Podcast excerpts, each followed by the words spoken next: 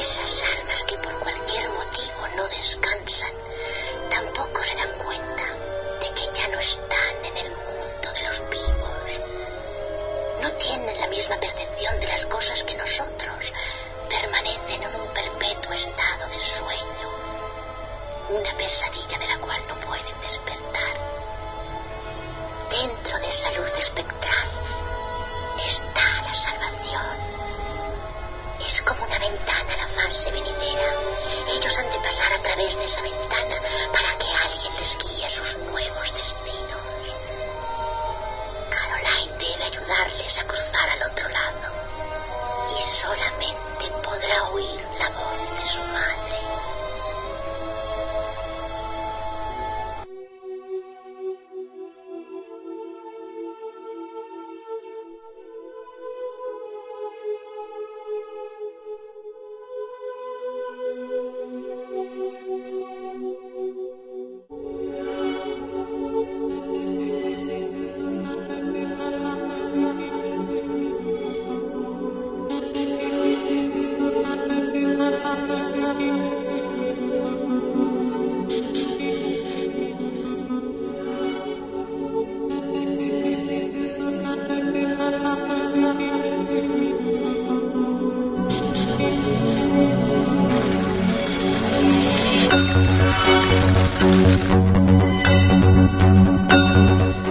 Buenas tardes o buenas noches, como digo, depende de donde nos escuchéis y si nos escucháis en abierto o desde internet. Como habéis podido predecir, eh, el programa de, de, hoy de la puerta abierta va a ir eh, pues dedicado al mundo del séptimo arte, del, del cine.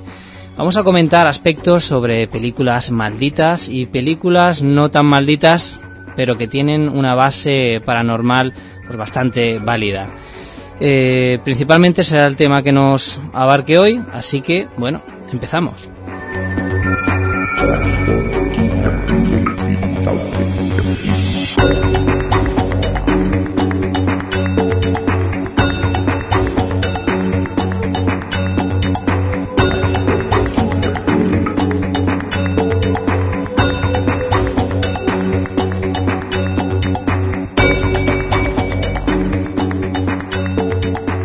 Radio Alcoy Onda Media, La Puerta Abierta, con Copérnico García.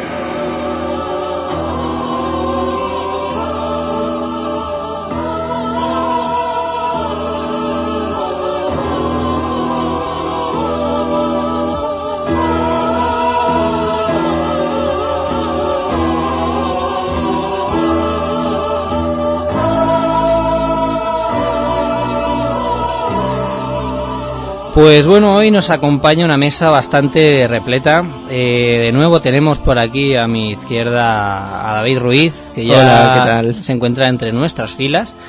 Y bueno, voy a seguir presentando porque, como digo, hoy vamos a tener un, una buena mesa.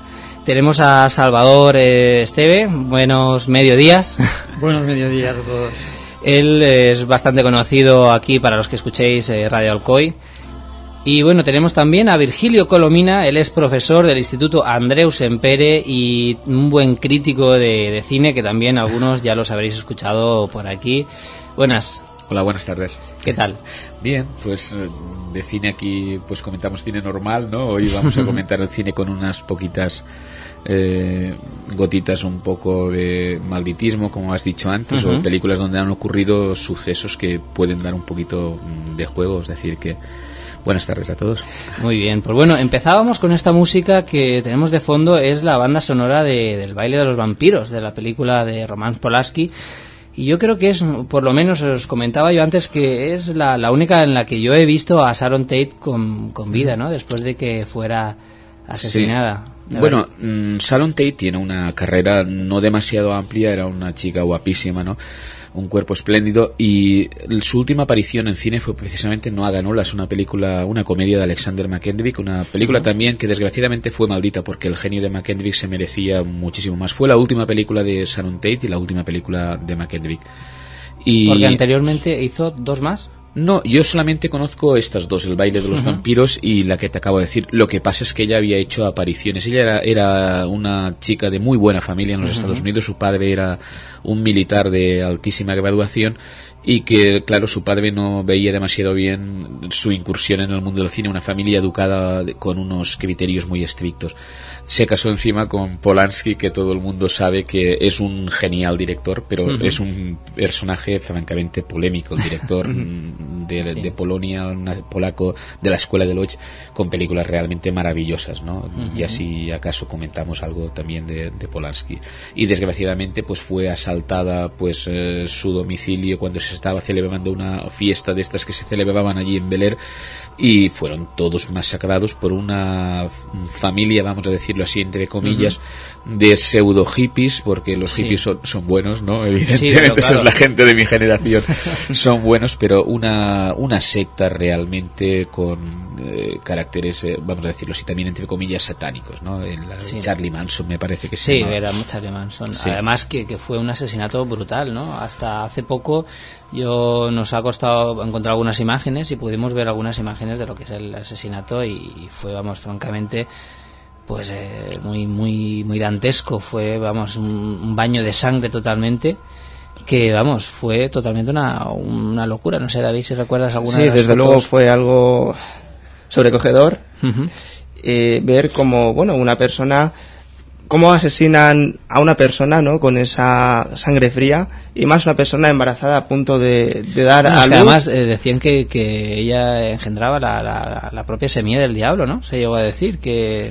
Yo no sé si eso es lo que vería Charlie Manson. Yo realmente lo que pienso es que allí hubo mucho odio no respecto a una vamos a decir a una Jet Society no más o menos no eh, de todas formas también se intentó vender en aquella España de, los años 60 eh, que aquellos estaban un poco más o menos que en medio de una orgía y nada más lejos de la realidad debido también al avanzado estado de gestación de, de Sharon Tate. Estaba ya por el séptimo sí sí estaba muy muy avanzado eh, apareció, aparecieron escritas en las paredes de, la mansión, eh, aparecieron cosas como la palabra cerdo escrita en sangre y ese Helter Skelter, ¿no? De, de, bueno, de John Lennon, yo siempre la manía de decir que es del otro, de, de Paul McCartney.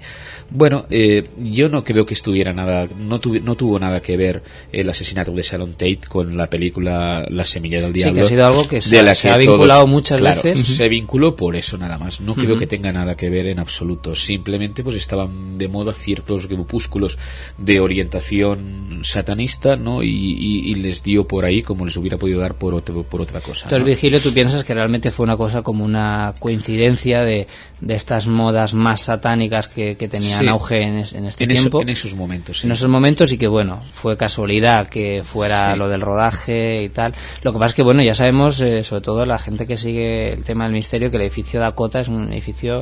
Sí, que pues, pone los pelos de punta, Emblemático a nivel de, todo esto, ¿no? que fuera casualmente allí, pues Sí. Bueno. Ten en cuenta que el famoso edificio de Dakota, que es enorme y, además de una construcción muy característica y muy tétrica, vamos a decirlo así, puede que haya, eh, son apartamentos enormes que, por motivos también económicos se parcelaron en varios apartamentos y que pudiera darse el caso de que algunas dependencias, habitaciones de ese edificio quedaran en cierta manera cortadas, ¿no? Es decir, sin acceso para ellas. Entonces la, imaginación empieza a jugar y qué, qué, qué se puede hacer en unas dependencias a las que no se tiene un acceso normal, pues imaginemos y, a, jugar.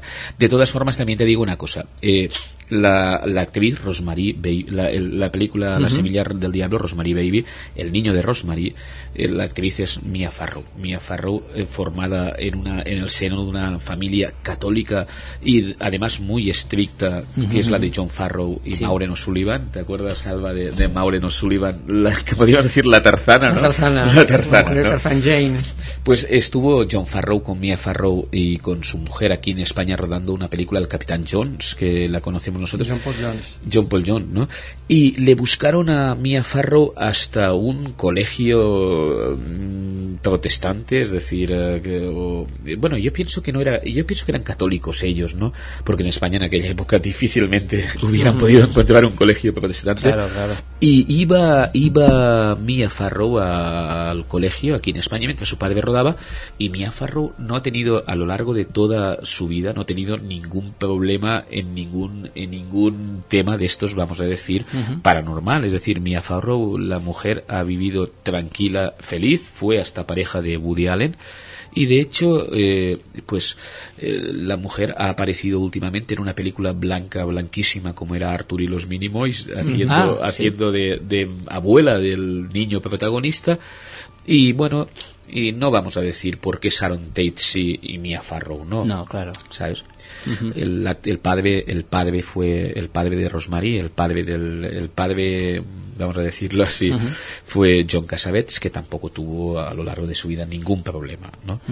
pero que es una película maravillosa La semilla del diablo claro. posiblemente uno de los hits para mí del cine de Sí, estas y lástima que se haya ligado al, al asesinato de Sharon Tate. O- bueno, también yo Bueno, creo que también no. habrá sido motivo también para hacer un poco la publicidad también de... claro la beneficia Yo creo que le todas. beneficia Claro, esa, esa sí. leyenda negra que, que ha ido en torno a esta película. Mucha gente yo creo que, que lo ha visto a, raíz de, de todo eso. Y bueno, yo antes de, eh, de pasar con Salvador, con unas películas que nos trae él muy interesantes, eh, se me había olvidado presentar a nuestro gran técnico, a Rafa Santonja, que yo quería que hoy tuviera él la oportunidad de que nos dijera alguna cosa, por lo menos que nos salude Rafa. Hola, buenas. Aquí ¿Qué tal? estamos. Muy bien. Nues- Nuestra voz que Sobrecogido. ahí. Estaba escuchando. que nos cuente cosas de cine que sabe un montón Claro, Rafa, ¿eh? Rafa dice que no, pero yo te digo que sí que a veces nos sale con algunas cosas y Simplemente como espectador y bueno, alguna película, como todo el mundo sí que he visto, claro. pues bueno, yo quería volver a Salvador porque estábamos comentando que bueno, aquí, sobre todo la gente ahora de- del siglo XXI, pues hablamos de, de películas típicas o eh, películas más o menos eh, modernas, donde Poltergeist, donde El Exorcista, pero estábamos aquí hablando e indagando un poco y Salvador nos, nos comentaba que no que bueno que no solamente son estas películas tan conocidas las que están envueltas de misterio o las que están envueltas de, de un halo de, de, maldición y de, de fenómenos así un poco extraños ¿cuáles son esas esas películas Alba? Pues sobre todo las de tema bíblico. Todas las que han ido en torno a lo bíblico temas bíblicos están, pues eso, malditas. malditas Sí. como por ejemplo alguna Mira, nos podemos, eh, o sea, podemos arrancar de 1928 con el Arca de Noé, ya que la dirigió Michael Curtis, Ujú. ¿sabes? Con 7.500 extras, más animales de todas las especies, claro, el Arca de Noé. Bueno, pues en su rodaje, aparte de que se tuvo que tatuar a todos los extras con tatuaje de frutas, ¿Ah, sí? era muy peligroso entonces para que no se vieran con la piel tan blanca. claro. Aparte de eso, cuando se filmó la escena de la inundación del templo de Moloch, Ujú. allí hubo tres extras que murieron. Otro que perdió una pierna. Y varios más sufrieron también pérdidas de, de extremidades superiores o inferiores. vaya Sí, eso una. Después nos vamos a Salomón y la reina de Saba, que se rodó parte de ella aquí en España. Ujú, Pues de principio ya murió el protagonista. ujú. Tyrone Power. Ah, el protagonista murió. En circunstancias, bueno, un infarto fue, ¿no? ¿Y Virgilio? Sí, bueno, y eh, eh, con la famosa secuencia de la lucha con George Sanders. Sí. ¿no? Se rodó, es, fue un infarto fulminante de un hombre que parecía mayor, pero que tenía tan solo y 44 fue o durante 45 años. el rodaje de Sí, esa creo que fue en el secuencia Escorial, sí, por ahí por el Escorial, sí. En Madrid, en, concretamente estaban rodando cerca de Madrid, por, Sí. como dice Salva, por el Escorial. Por el Escorial. Además, el Escorial, también un edificio emblemático rodeado también de, un- de una aura de, de misterio tremenda. Pues aparte de eso, en esa película hay otra escena también en que intentan matar al rey Salomón y está Gina Lollobrigida, que era la protagonista, y entonces uno de los extras, el que tiene que matar a Salomón, no, no se dio cuenta que detrás de él había pues como una especie de lámpara de esta, como si fuera una antorcha, y entonces la túnica se prendió. ostras. y murió, y murió delante de los aterrizados ojos de Gina Lollobrigida carbonizado. O sea, y nadie pudo apagarlo ni. ni- Es ni que no nada. pudieron, estaba ya completamente prendido. En llamas. Sí, completamente en llamas. Vaya. Y eso que es rodeado a, a temas de, de- la Biblia, ¿no? temas estamos- bíblicos. temas bíblicos. Aunque yo también, haciendo mención a la primera película, pues bueno, eh, no me extraña que con un reparto de 7.000 y pico 500 extras. extras, pues que alguien sufriera algún tipo de daño, para mí me resulta más o menos normal, ¿no? Aunque fuera un poco, pues, desmembramientos incluso, pues bueno, es un poco exagerado, pero pero yo quiero pensar que bueno que, que no es un, una aura de, de- de- de maldición que pueda tener sino que con un reparto de tanta gente pues es posible que, que puedan haber Se han filmado eh, muchas películas con muchos extras y no ha pasado nada. yo recuerdo hace poco estuve viendo un documental que habían de, películas de, de estas de vaqueros y tal, el Fort West, que no sé qué película estaban nombrando en que murieron desde jinetes hasta propios caballos en, en estampidas de esas que típicas que hacen, que a lo Ah, mejor eso, se caen claro, y puede- son pisoteados. pasar, ¿no? Lo que pasa es que a veces eh, vinculamos un poco los temas eh, pues bíblicos o los temas de Sí, misterio. como si fueran intocables. Claro, como es un poco intocable, si muere alguien enseguida vamos a buscar los, los- los tres pies a- al gato. Pero bueno, no obstante, es bastante curioso. ¿Alguna película tendría tenemos Cleopatra. más? Cleopatra también. Cleopatra, la protagonista, estuvo a punto de morir, Elizabeth Taylor. Por alguna causa también. Prim- en principio una neumonía. Después entró en un estado de coma. Murió ¿eh? y subió un resucitador. Eso es lo que dicen. Eso Eso- es lo que yo no hacer. estaba allí. Claro. No lo sé. Claro, eso es lo que dicen. ¿Cómo ¿Sabes? es eso? El resuci- había una convención de resucitadores en el mismo hotel donde estaba hospedada Elizabeth Taylor en Londres durante el rodaje de, de Cleopatra. Y entonces, claro, ella entró en coma y estaba muerta. Y subió el resucitador, uno de los de la, de la convención, y no pudo hacer nada. La tuvieron que llevar urgentemente al hospital y practicar la traqueotomía. Ya. Que en la película se le nota aquí toda la cicatriz, no se la pudieron tapar después, Madre cuando mía. ya continuó el rodaje de la película. Después murió también en extrañas circunstancias uno de los directores artísticos, el, el este, el, ¿cómo se llama? El reparto originario al principio, pues fueron sustituidos el que hacía el papel de Marco Antonio y el de, el de Julio César.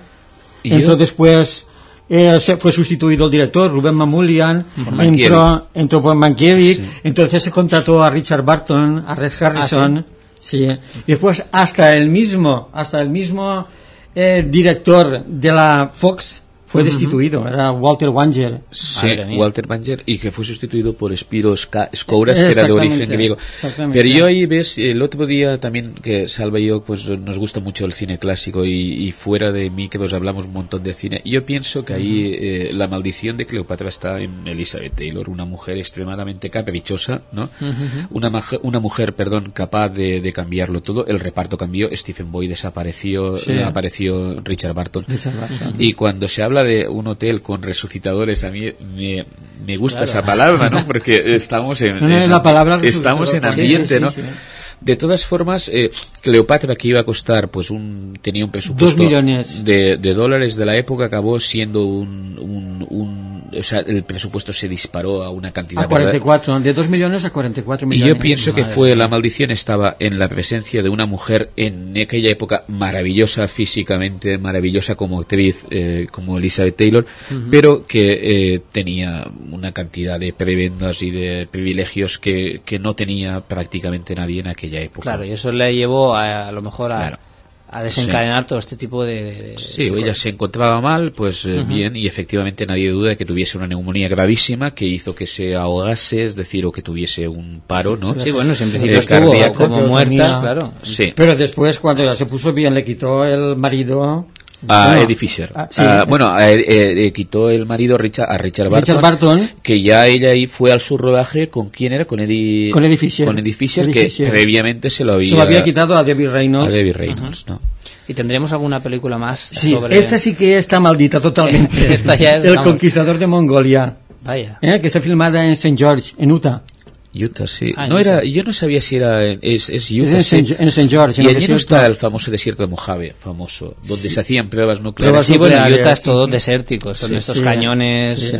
Y yo ahí, rojos. ahí se lo culpo al ejército norteamericano, Se, clarísimamente. había- se tú, habían hecho allí pruebas nucleares y no avisaron a todo Ah, el equipo bueno, de pues, rodaje. entonces aquí sí que podría haber un... ¿Sabes? Y entonces al año pues murió el director que era Dick Powell, después Ah, murió claro. John Wayne, Susan Hayward, Agnes Murgit, eh, Pedro Armendáriz y, y 90 personas del equipo. Madre mía. Sí, pero todo fue tonto. por un cáncer eh, galopante, Todo de cáncer. con- Todo cáncer. Todo cáncer. Como consecuencia de, también de la época. Claro, Estamos- y- pero ellos desconocían eh, estas No, no, pruebas no sabían nucleares. nada, sabían no nada, les dijeron nada, no les avisaron. Ya, ya, ya. Esa película salva que es del 58 o 59. 59. Estaban de moda las, las 59. pruebas nucleares, eh, Claro. después se enterraron bajo tierra y fueron allí y, y- y es que es curioso, es decir, prácticamente todas las personas que estaban rodando que allí en, todas, todas. en Mojave, todas murieron de, de cáncer. No, claro, sin duda. Yo creo que quedaría un poco desvelado el, misterio, ¿no? De por lo menos esta Sí. película, porque si es así, por las pruebas nucleares es evidente que, claro, además todo es cáncer. Sí, dos claro. personas tan emblemáticas dentro del mundo del cine norteamericano como Susan Hayward y, Y John Wayne. y John Y John Wayne, Wayne, ¿no? claro. Y John Wayne, ¿no? Fue Y triste. Pedro Armendáriz, mexicano, también del cine mexicano. Agnes Murehat, sin embargo, estaba relacionada con Wells a través del Mercury Theatre de Ciudadano Kane, ¿no? Es decir, que esa película... ¿Sabes quién es Agnes Murehat, no? Sí, es una No, actriz... la de Embrujada, la que hacía Ah, de Endora. sí, sí. En Embrujada. una muy buena actriz relacionada mucho con, con Orson Welles y tal. Pero que fue, yo ahí, esa sí que es el prototipo de película maldita, ¿no? De película donde hayan ocurrido cosas raras, porque lo raro fue que, que, que se les diera permiso para rodar allí en las condiciones en que rodaron. Exactamente. Y para mí fue una auténtica negligencia. Película Totalmente, que, por claro. cierto, ojalá alguien se atreviese a a reeditarla eh, Yo a, la re- tengo. a reeditarla Yo sí. me la he bajado de internet Ah, porque pues estaba... de figura, pues. Pues Yo ojalá, ojalá, porque es una película que yo la vi en el Monterrey siendo muy, muy niño y como complemento de, de programa ¿eh? de, en aquella época. En Radio Alcoy, la puerta abierta.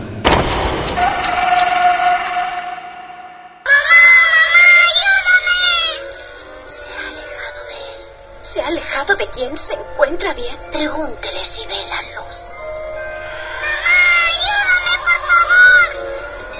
Caroline. Cariño, ¿ves la luz? Dígale que vaya hacia la luz. ¡No! Seguirán como la han estado siguiendo durante semanas. Dígaselo. Tiene usted que hacerlo por favor. dígaselo, Dayan. ¡Corre hacia la luz, Caroline! ¡Corre lo más deprisa que puedas! ¡No, cariño! Dígale que no. sí. ¡No, es una mentira! No juegue con la vida y la muerte cuando conectamos con lo que hay en medio. Dígaselo antes de que sea tarde. ¡Corre hacia la luz, cielo! Mamá está en la luz. Dígale que la espera. Mamá te está esperando en la luz. La odio.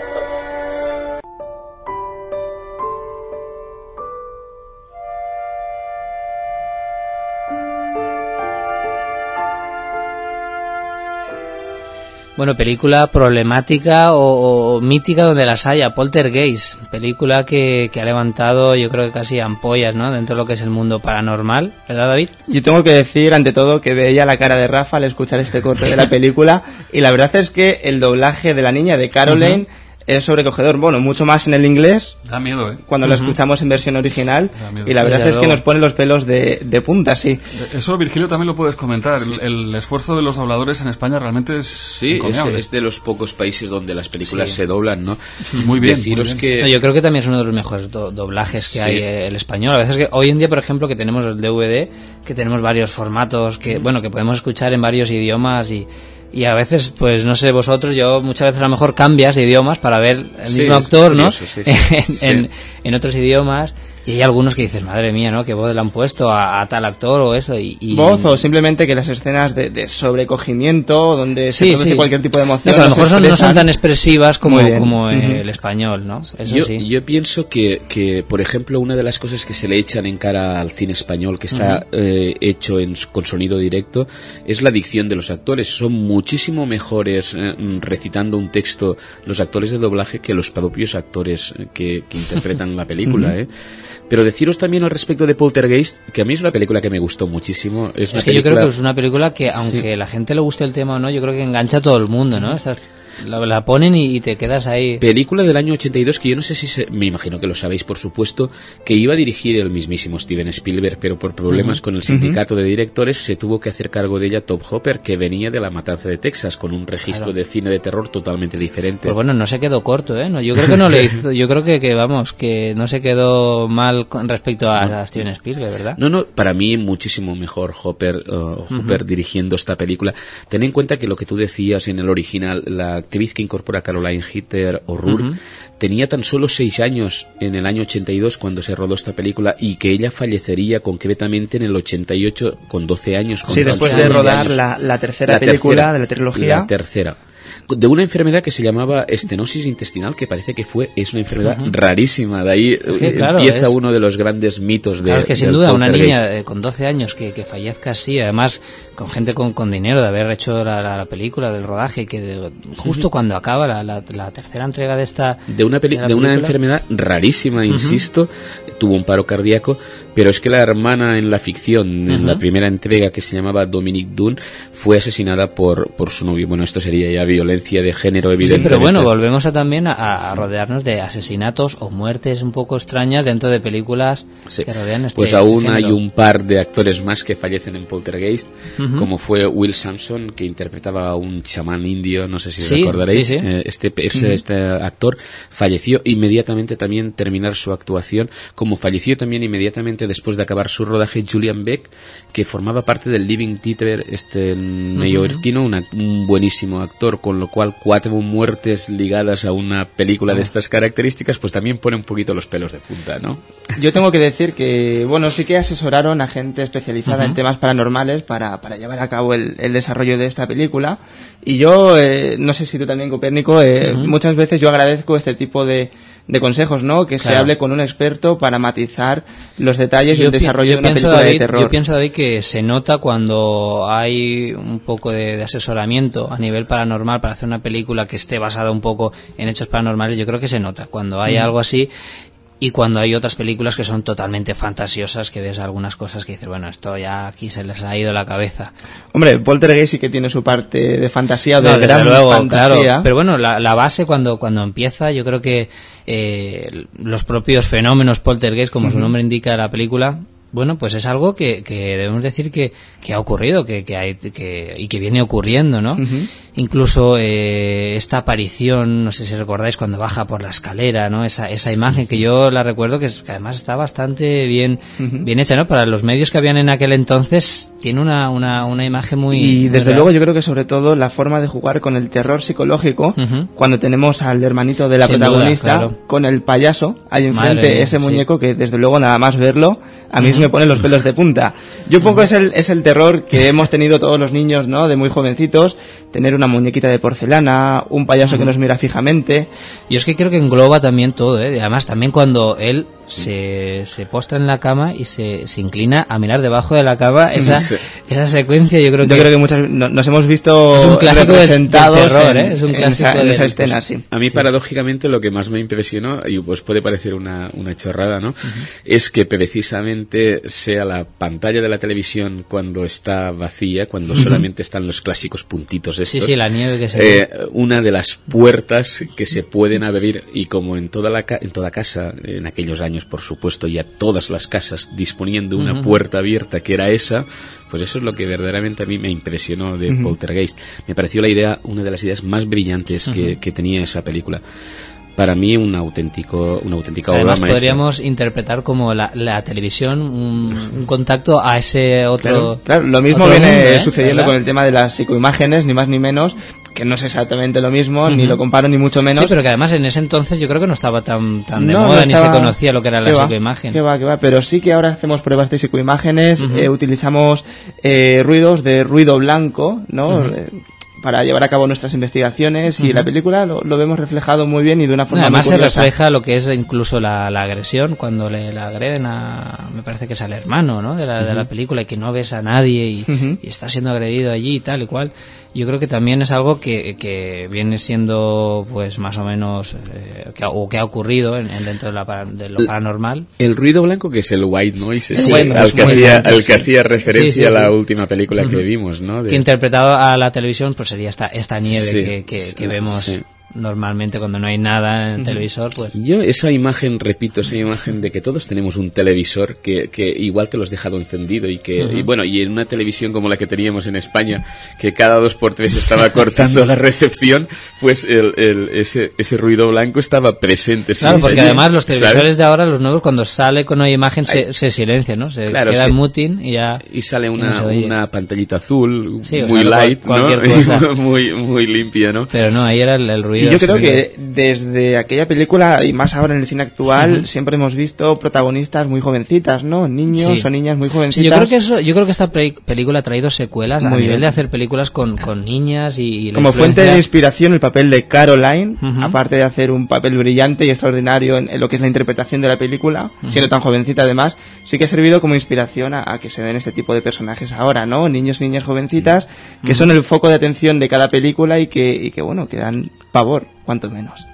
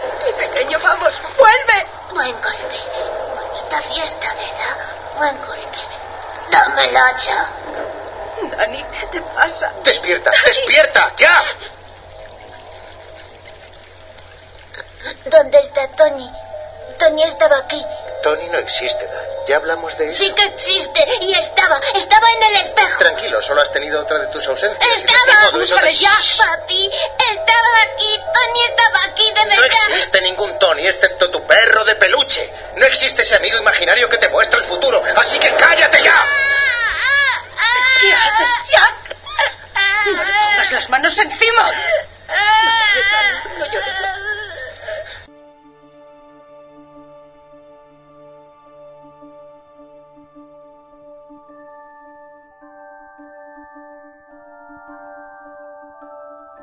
Bueno, una película también, eh, El Resplandor, clásica, yo creo que ya se está haciendo un poco clásica donde las haya, o mítica, ¿no? En la que también podemos ver a este niño que hace de, de- de protagonista también, ¿no? Pero bueno, en esta en este caso no, no, no tenemos constancia de que haya pasado No nada. tenemos ningún. eh, eh, bueno, es una película que además al- el estar detrás del proyecto gente como Stanley Kubrick, Jack Nicholson, y pero sí que deciros que esta película Bueno, la, lanzó- la versión que estábamos escuchando creo que era la, la nueva, ¿verdad? O la Esta otra es la versión nueva, sí. ¿Tiene, un, tiene un doblaje diferente, creo? Sí, sí, sí. De todas formas, la primera era una auténtica obra maestra del cine. Abre, abre las puertas de, de las ventas a, vamos a decirlo así, a Stephen King, ¿no? que claro, a partir de ese momento se convierte en un escritor culto porque lo adapta precisamente un director culto como era Stanley Kubrick. Pero de todas formas, eh, en esa época, en la época en que se realizó El Resplandor, la, la versión del año 80, eh, está muy en auge un cine de terror, mm, un cine de terror que no, no tiene nada que ver con el gore. El gore estuvo muy, muy de moda en aquellos años 80, pero sí que un cine de terror donde sí que hay un montón de, de sucesos alrededor de esas películas.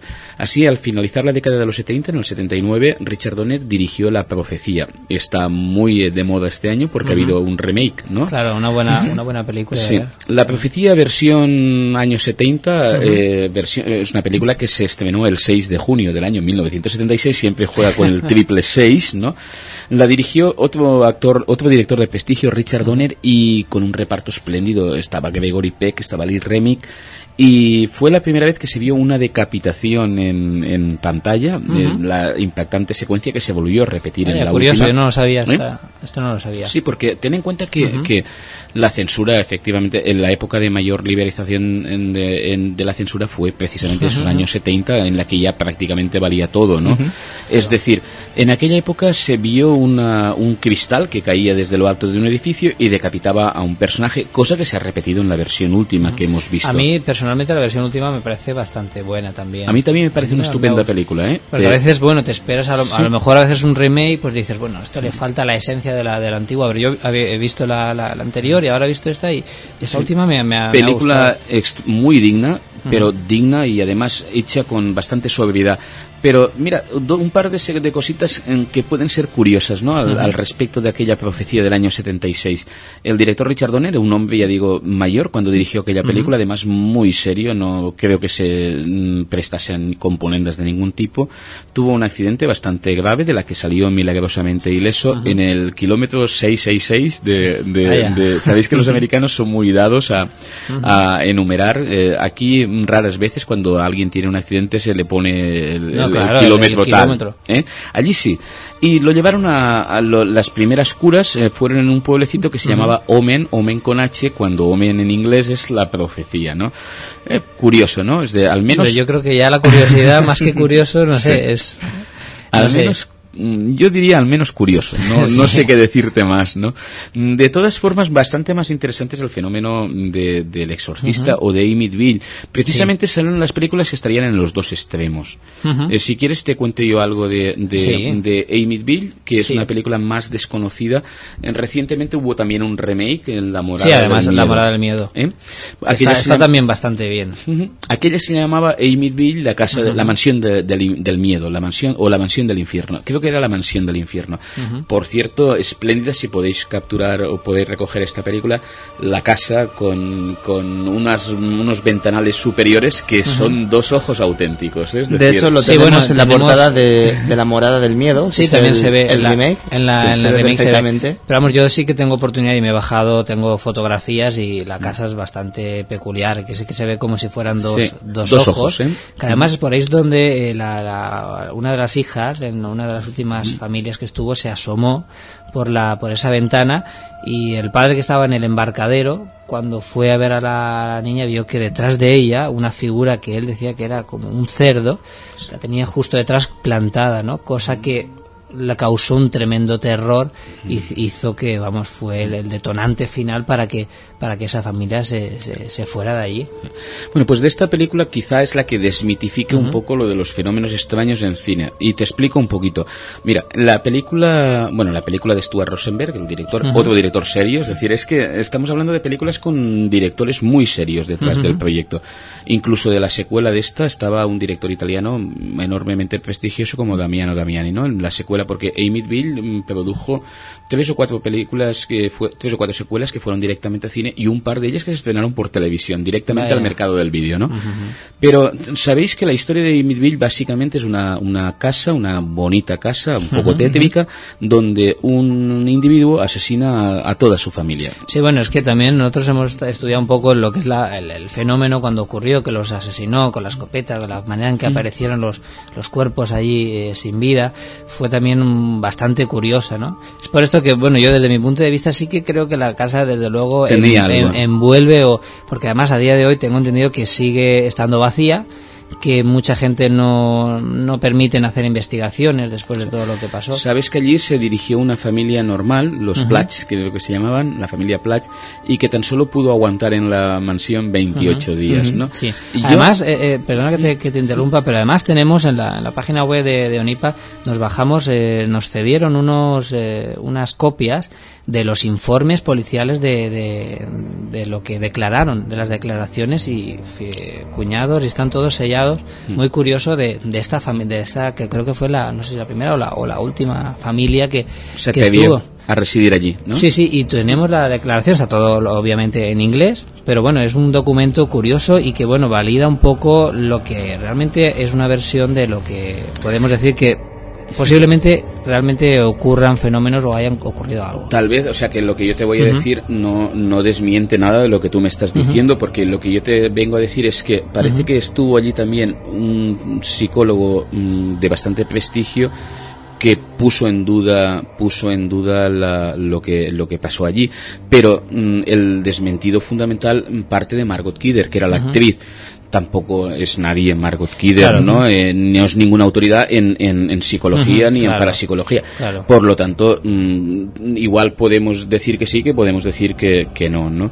De todas formas, eh, si nos, va- nos vamos a- al exorcista, allí sí que podemos encontrar mm, verdaderos eh, casualidades, casualidades o no casualidades que ponen los pelos de punta, ¿no? Porque allí sí que hubo muertes como esa tan triste, por ejemplo, de que, de que el hijo de Jason Miller, que interpreta la, la, eh, al padre, a uno de los exorcistas, es que no recuerdo el nombre, uno sé que se llama Carras, el otro no recuerdo, no recuerdo su nombre. El exorcista joven, en el momento en que se estrenó la película, un hijo de él sí que fallece decapitado Justo, cuando, cuando iba en moto. Y precisamente cuando la película se repuso con nuevo look, con nuevo Ya, ya, ya, doblaje, mía. el que fallece es el propio Jason Miller, lo cual si, si no es paranormal, al menos sí que es triste, ¿eh? ¿no? y además muy una, muerte, con lo que decías de- del hijo decapitado, una muerte muy, muy, Un- muy un- radical. ¿no? Una muerte, radical, violenta y, Muy y- y violenta, sin duda. ¿no? Sí, sí, y que, impactante, ¿no? Esto ya digo, si no es paranormal, al menos sí que sí que es triste. Si te parece, Virgilio, vamos a, a- a recordar a los oyentes con un fragmento de, de, de la Del película del de- del exorcista. exorcista. Muy bien. ¿Qué está pasando?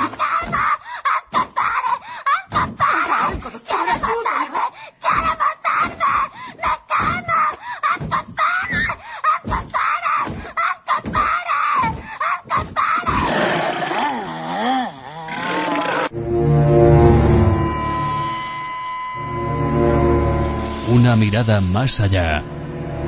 La puerta abierta.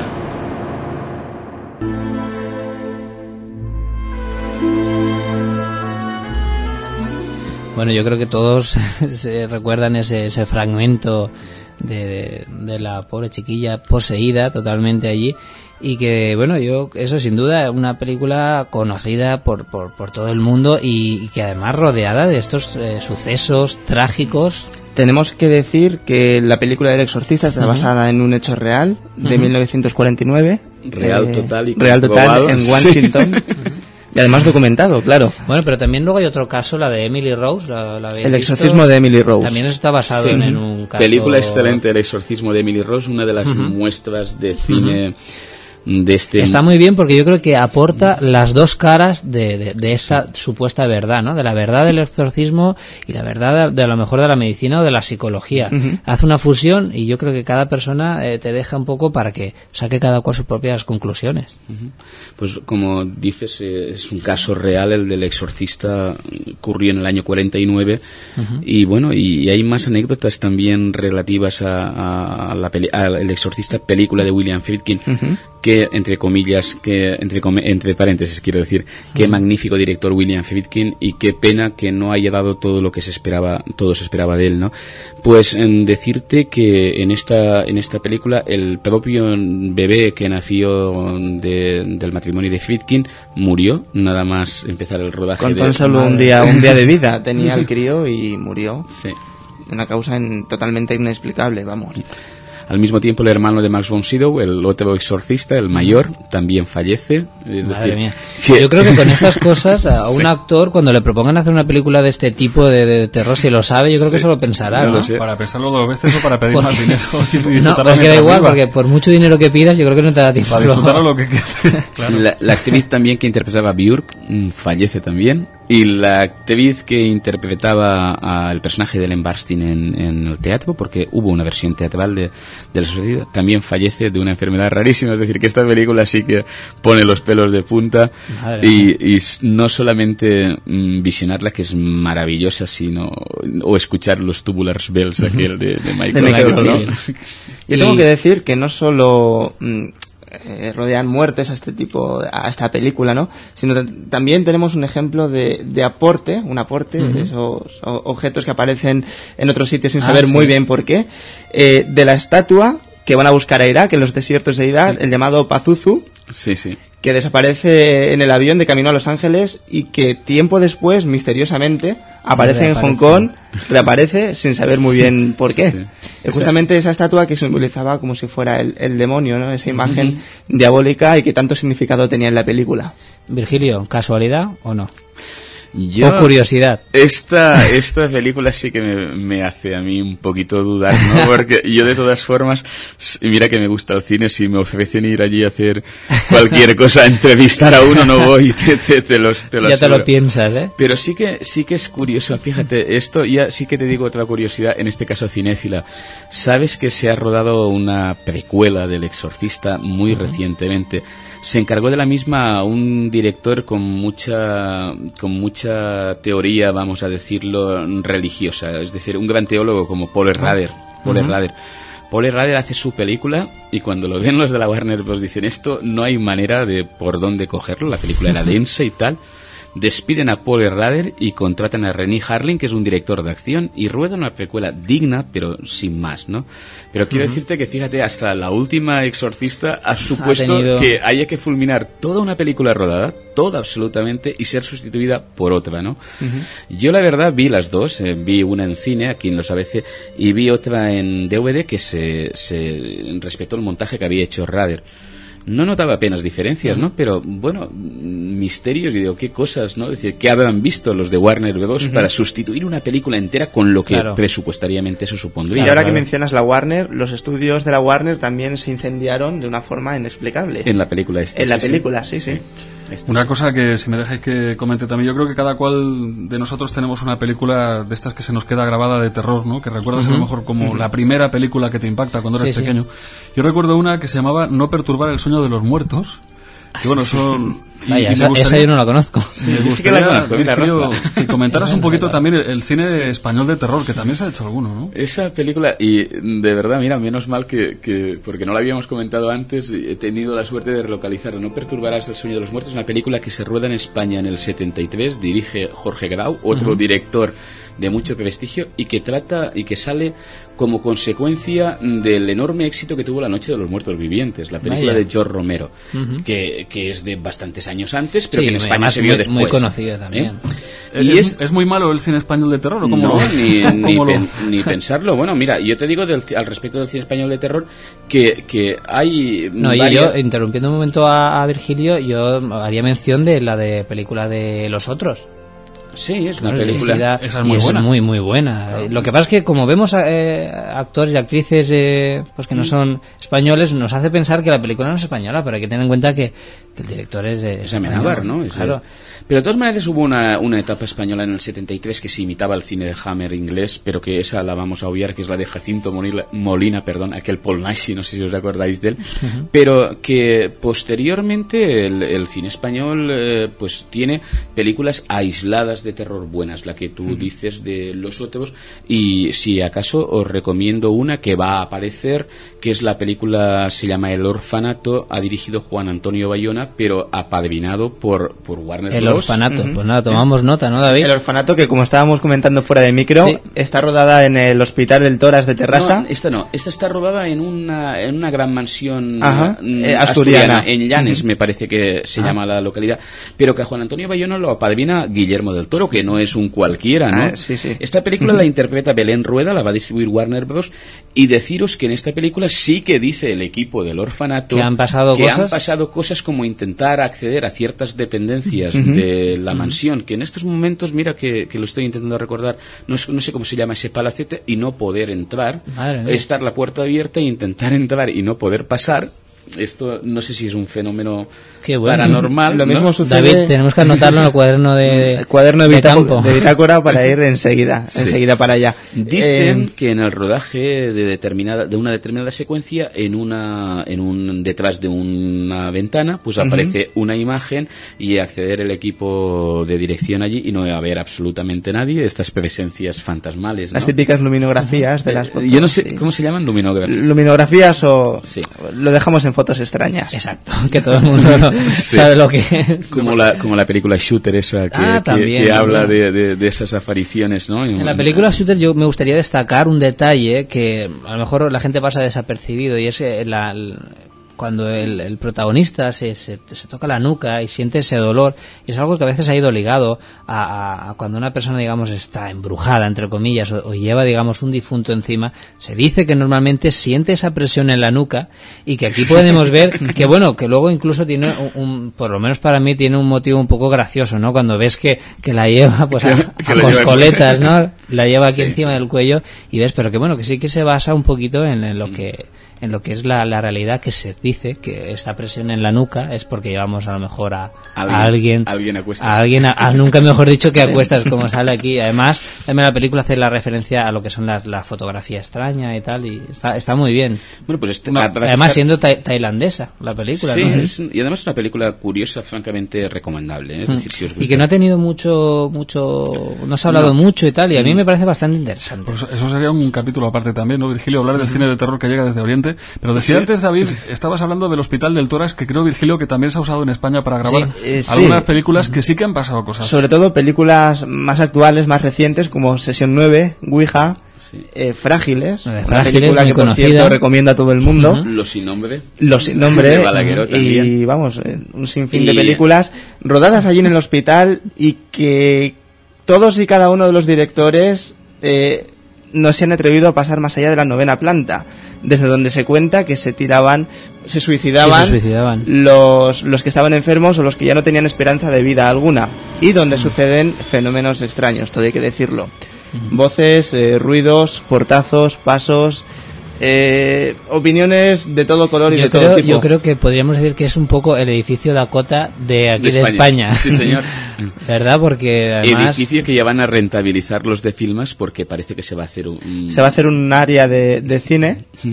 y veremos a ver, eh, nos van a, derribar o van a rehabilitar un edificio que desde luego es muy recomendable para la investigación de campo. Desde luego visitarlo. Y, al menos para contemplarlo desde fuera. Ahora, David, había que advertir que es un edificio que no se puede entrar, está vigilado. Eh, por, suerte hay vigilancia pues para que, nadie lo, destroce. Han ocurrido cosas, eh, también actos vandálicos al, respecto del Hospital del Toras. Por ejemplo, sabéis que la antigua medicina pues conservaba a lo mejor algún feto o algún y se robaron fetos, ¿no? Y esto siempre pues aparte. Bueno, pero es que claro, fue como digamos abandonado con estando todo el, material eh, allí. Entonces, pues lo que dice David de que la gente se suicidaba, también hay que reconocer que el suicidio es un poquito contagioso, ¿no? Es decir, estamos en un, sí, es, que desgraciadamente, ¿no? Estamos en un, en un, en un área, en un hospital eh, en el que hay mucho enfermo terminal, ¿no? Eh, entonces alguien dice, pues yo ya no aguanto más, se echa por la, pero es que entonces surgió como, creo que tú has comentado, ¿no? Una, una ola, ¿no? De, de, de suicidios, que se lanzaban una especie de jardín que Lo llamaban la jungla, precisamente porque decían, mira, otro va. otro va para Gritos, claro, se escuchaban cada dos por tres gritos de la gente que se suicidaba. Después había también, ah, muy cerquita del Hospital del Tórax, una iglesia abandonada, ¿no? si no recuerdo mal, sí, sí. Pero no hemos mirado mucho ese caso. Y allí decían que también se hacían rituales un poquito, ¿no? Bueno, eso siempre en algún lugar abandonado y que sea de, una iglesia o algo similar. Como nos queda poquito tiempo, quería hacer una, una pregunta y es, es eh, ¿qué tiene el cine de terror eh, que nos gusta, que nos asusten? ¿O es que hay algo más detrás de esa devoción por el, por el cine del, horror?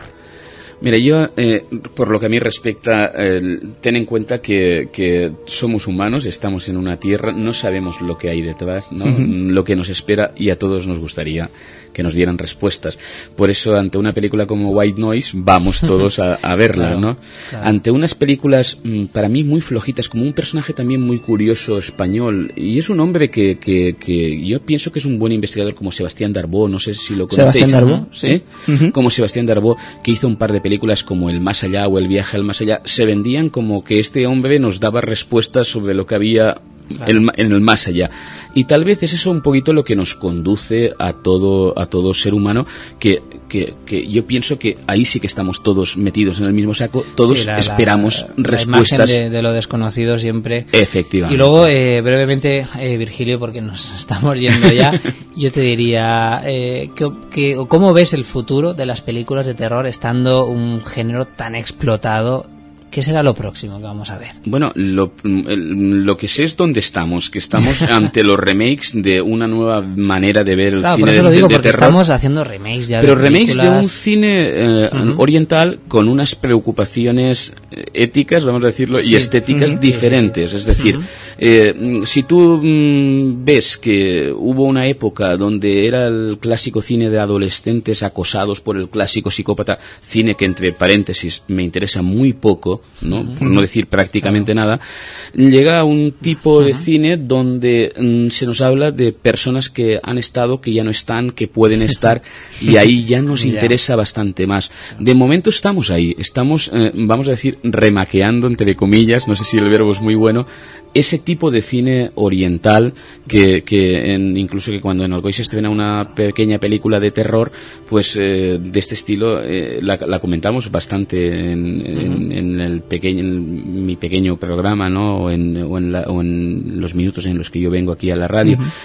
Y a partir de ahí yo pienso que tiene que evolucionar esa, es el terror a partir de ahí.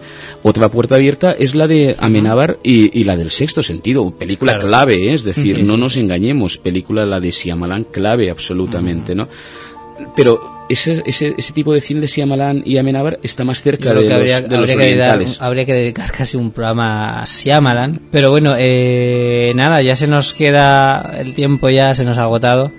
Y nada, Virgilio, eh, yo espero poder contar contigo en, en, alguna otra colaboración. Cuando tú quieras esto. La verdad es que es una gozada escucharle porque cualquier duda que tenía, cualquier pregunta, tú mismo me la resolvías cuando no, a medida que ibas hablando. Así que ha sido un placer tenerte aquí. Sí. Yo de todas maneras el cine es eh, en general, no es solo es el cine de terror, sino cualquier clase de cine. Pero el placer es estar con vosotros aquí haciendo radio, por supuesto. Pues y hablando de un tema que nos interesa y a mí me interesa particularmente muchísimo. Pues nada, dicho queda, eh, nada, daros las gracias a todos, a Rafa también, que ha estado ahí. De nada, que hoy ha, colaborado con nosotros, David. Un placer. Y bueno, Salvador, que ya se ha ido rápidamente, tenía cosas que hacer. Y nada, a todos vosotros que nos escucháis y que estáis ahí, dos vías de contacto, www.onipa.org y info.onipa.org. Ya sabéis que aproximadamente cada semana nos tenéis por aquí, por internet, por las ondas, y que nada, esperemos que este programa pues os haya sido útil, por lo menos curioso y de vuestro agrado. Así que hasta la semana que viene.